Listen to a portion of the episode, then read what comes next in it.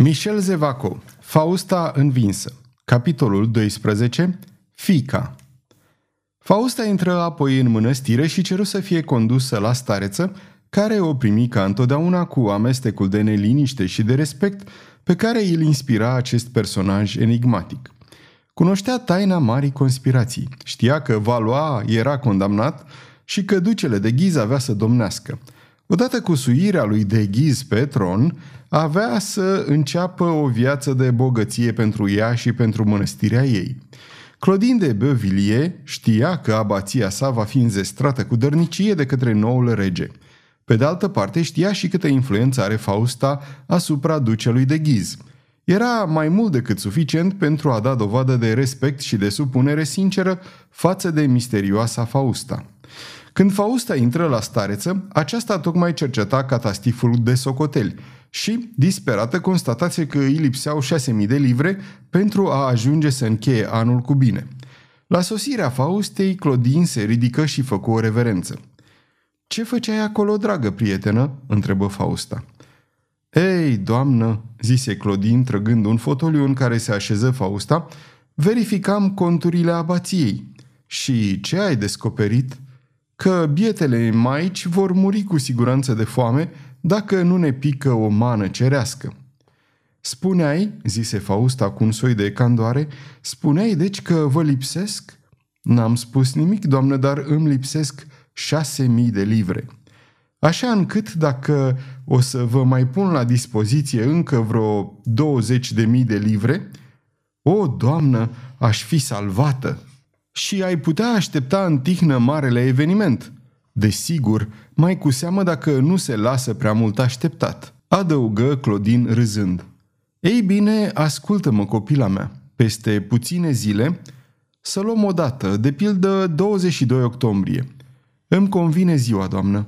În ziua aceea să trimiți la palatul meu un om de nădejde care vă va aduce cele douăzeci de mii de livre făgăduite." Claudine sări în sus. „Ce ai, copila mea?" întrebă Fausta. „Ați spus adineauri," băigui Claudine, „dar trebuie să fie o greșeală. Am spus douăzeci de mii de livre. Suma asta, suma asta enormă este a domniei tale din ziua pe care am fixat-o, cu condiția ca în ajun, adică în douăzeci și unu octombrie, să mă ajuți într-o mică afacere pe care am hotărât să o duc la bun sfârșit." „O, doamnă, oare nu sunt a domniei voastre în orice zi?" „Să nu mai vorbim despre asta. La timpul potrivit o să-ți explic despre ce este vorba și o să-ți dau rolul pe care îl vei juca. Pentru moment, binevoiește a trimite după aceea dintre prizoniere care se numește Jeanne." Claudine, încă năucită, ieși în grabă. După câteva minute se întoarse aducând-o de mână pe tovarășa de captivitate a Violetei, adică pe Jeanne Fourcaud. De când ședea închis între zidurile mănăstirii, Jeanne Fourcaud se aștepta mereu să o vadă apărând pe sora ei Madeleine, așa cum i se făgăduise.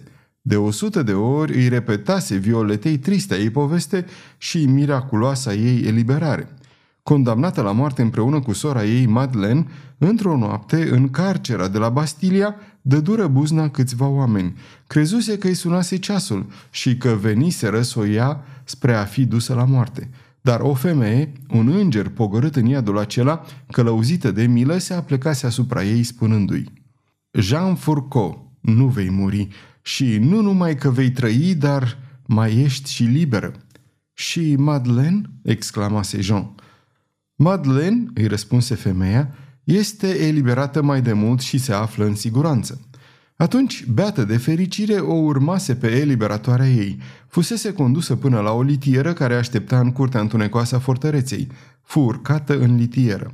Un bărbat se instală lângă ea, litiera porni și nu se opri decât în fața porții abației din Montmartre și acolo fusese închisă în pavilionul din dosul zidurilor. Și, de atunci, aștepta mereu cu gândul la necunoscuta care o eliberase. Cine era oare femeia aceea?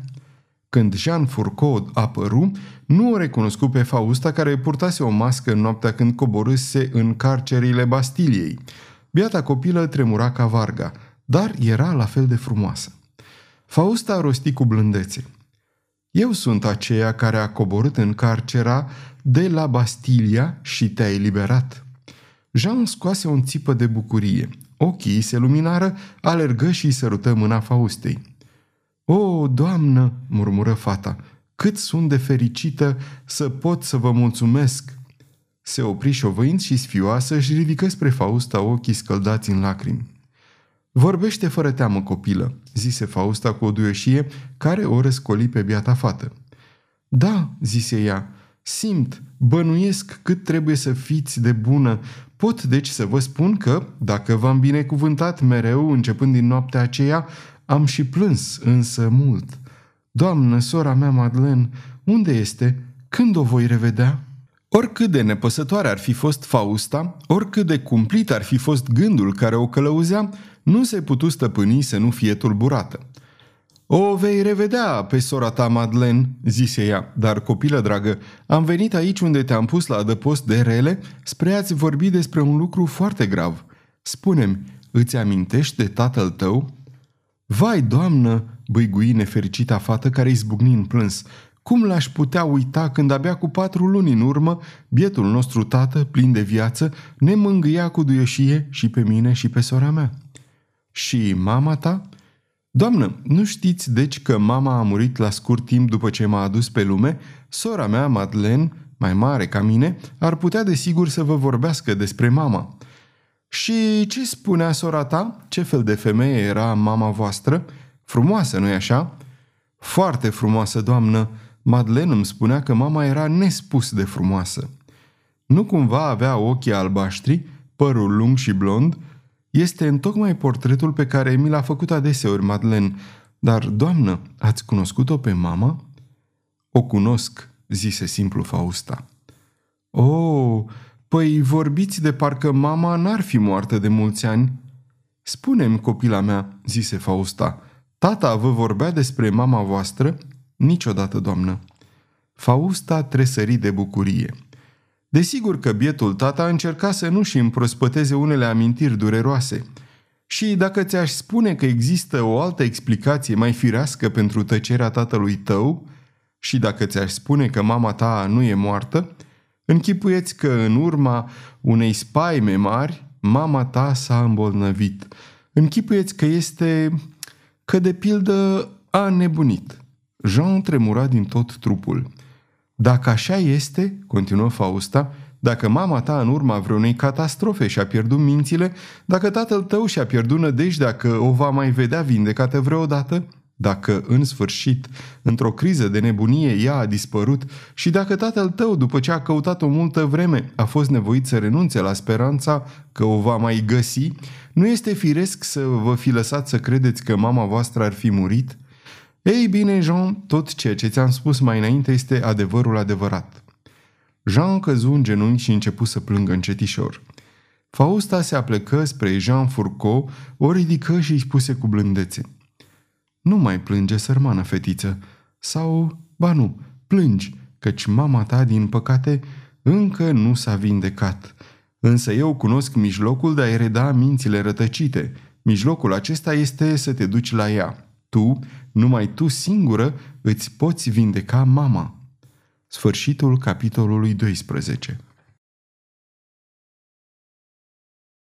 Aceasta este o înregistrare cărți audio punct e u. Această înregistrare este citită cu respectarea legislației în vigoare pentru site-ul w w w punct cărți audio punct e u. Copierea, repostarea, modificarea, multiplicarea, vânzarea, închirierea sau difuzarea acestei înregistrări fără acordul scris al cărți audio punct e u constituie infracțiune și se pedepsește conform legislației în vigoare. Pentru noutăți, vă invităm să vizitați site-ul nostru w w w punct cărți audio punct e u sau aplicația noastră responsivă pentru dispozitive mobile la adresa abonat punct cărți audio punct e u. Dacă vă place să ascultați cât mai multe cărți gratuite citite de mine, Valentin, sau de naratorii noștri voluntari, vă invit să ne susțineți dând share pe conturile dumneavoastră de social media cărților noastre, dându-ne un like și, nu în ultimul rând, abonându-vă la canalele noastre de YouTube. Toate înregistrările cărți audio punct e u sunt din domeniul public și anume Au trecut mai mult de șaptezeci de ani de la moartea autorului și astfel opera a trecut în domeniul public. Nu se mai plătesc drepturi de autor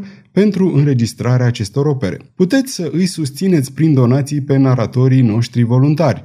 Dacă aveți o voce frumoasă, puteți deveni la rândul dumneavoastră narator voluntar în cadrul proiectului nostru. În anumite condiții, puteți chiar câștiga bani citind opere în cadrul site-ului nostru. Vă mulțumesc și vă doresc audiție plăcută în continuare!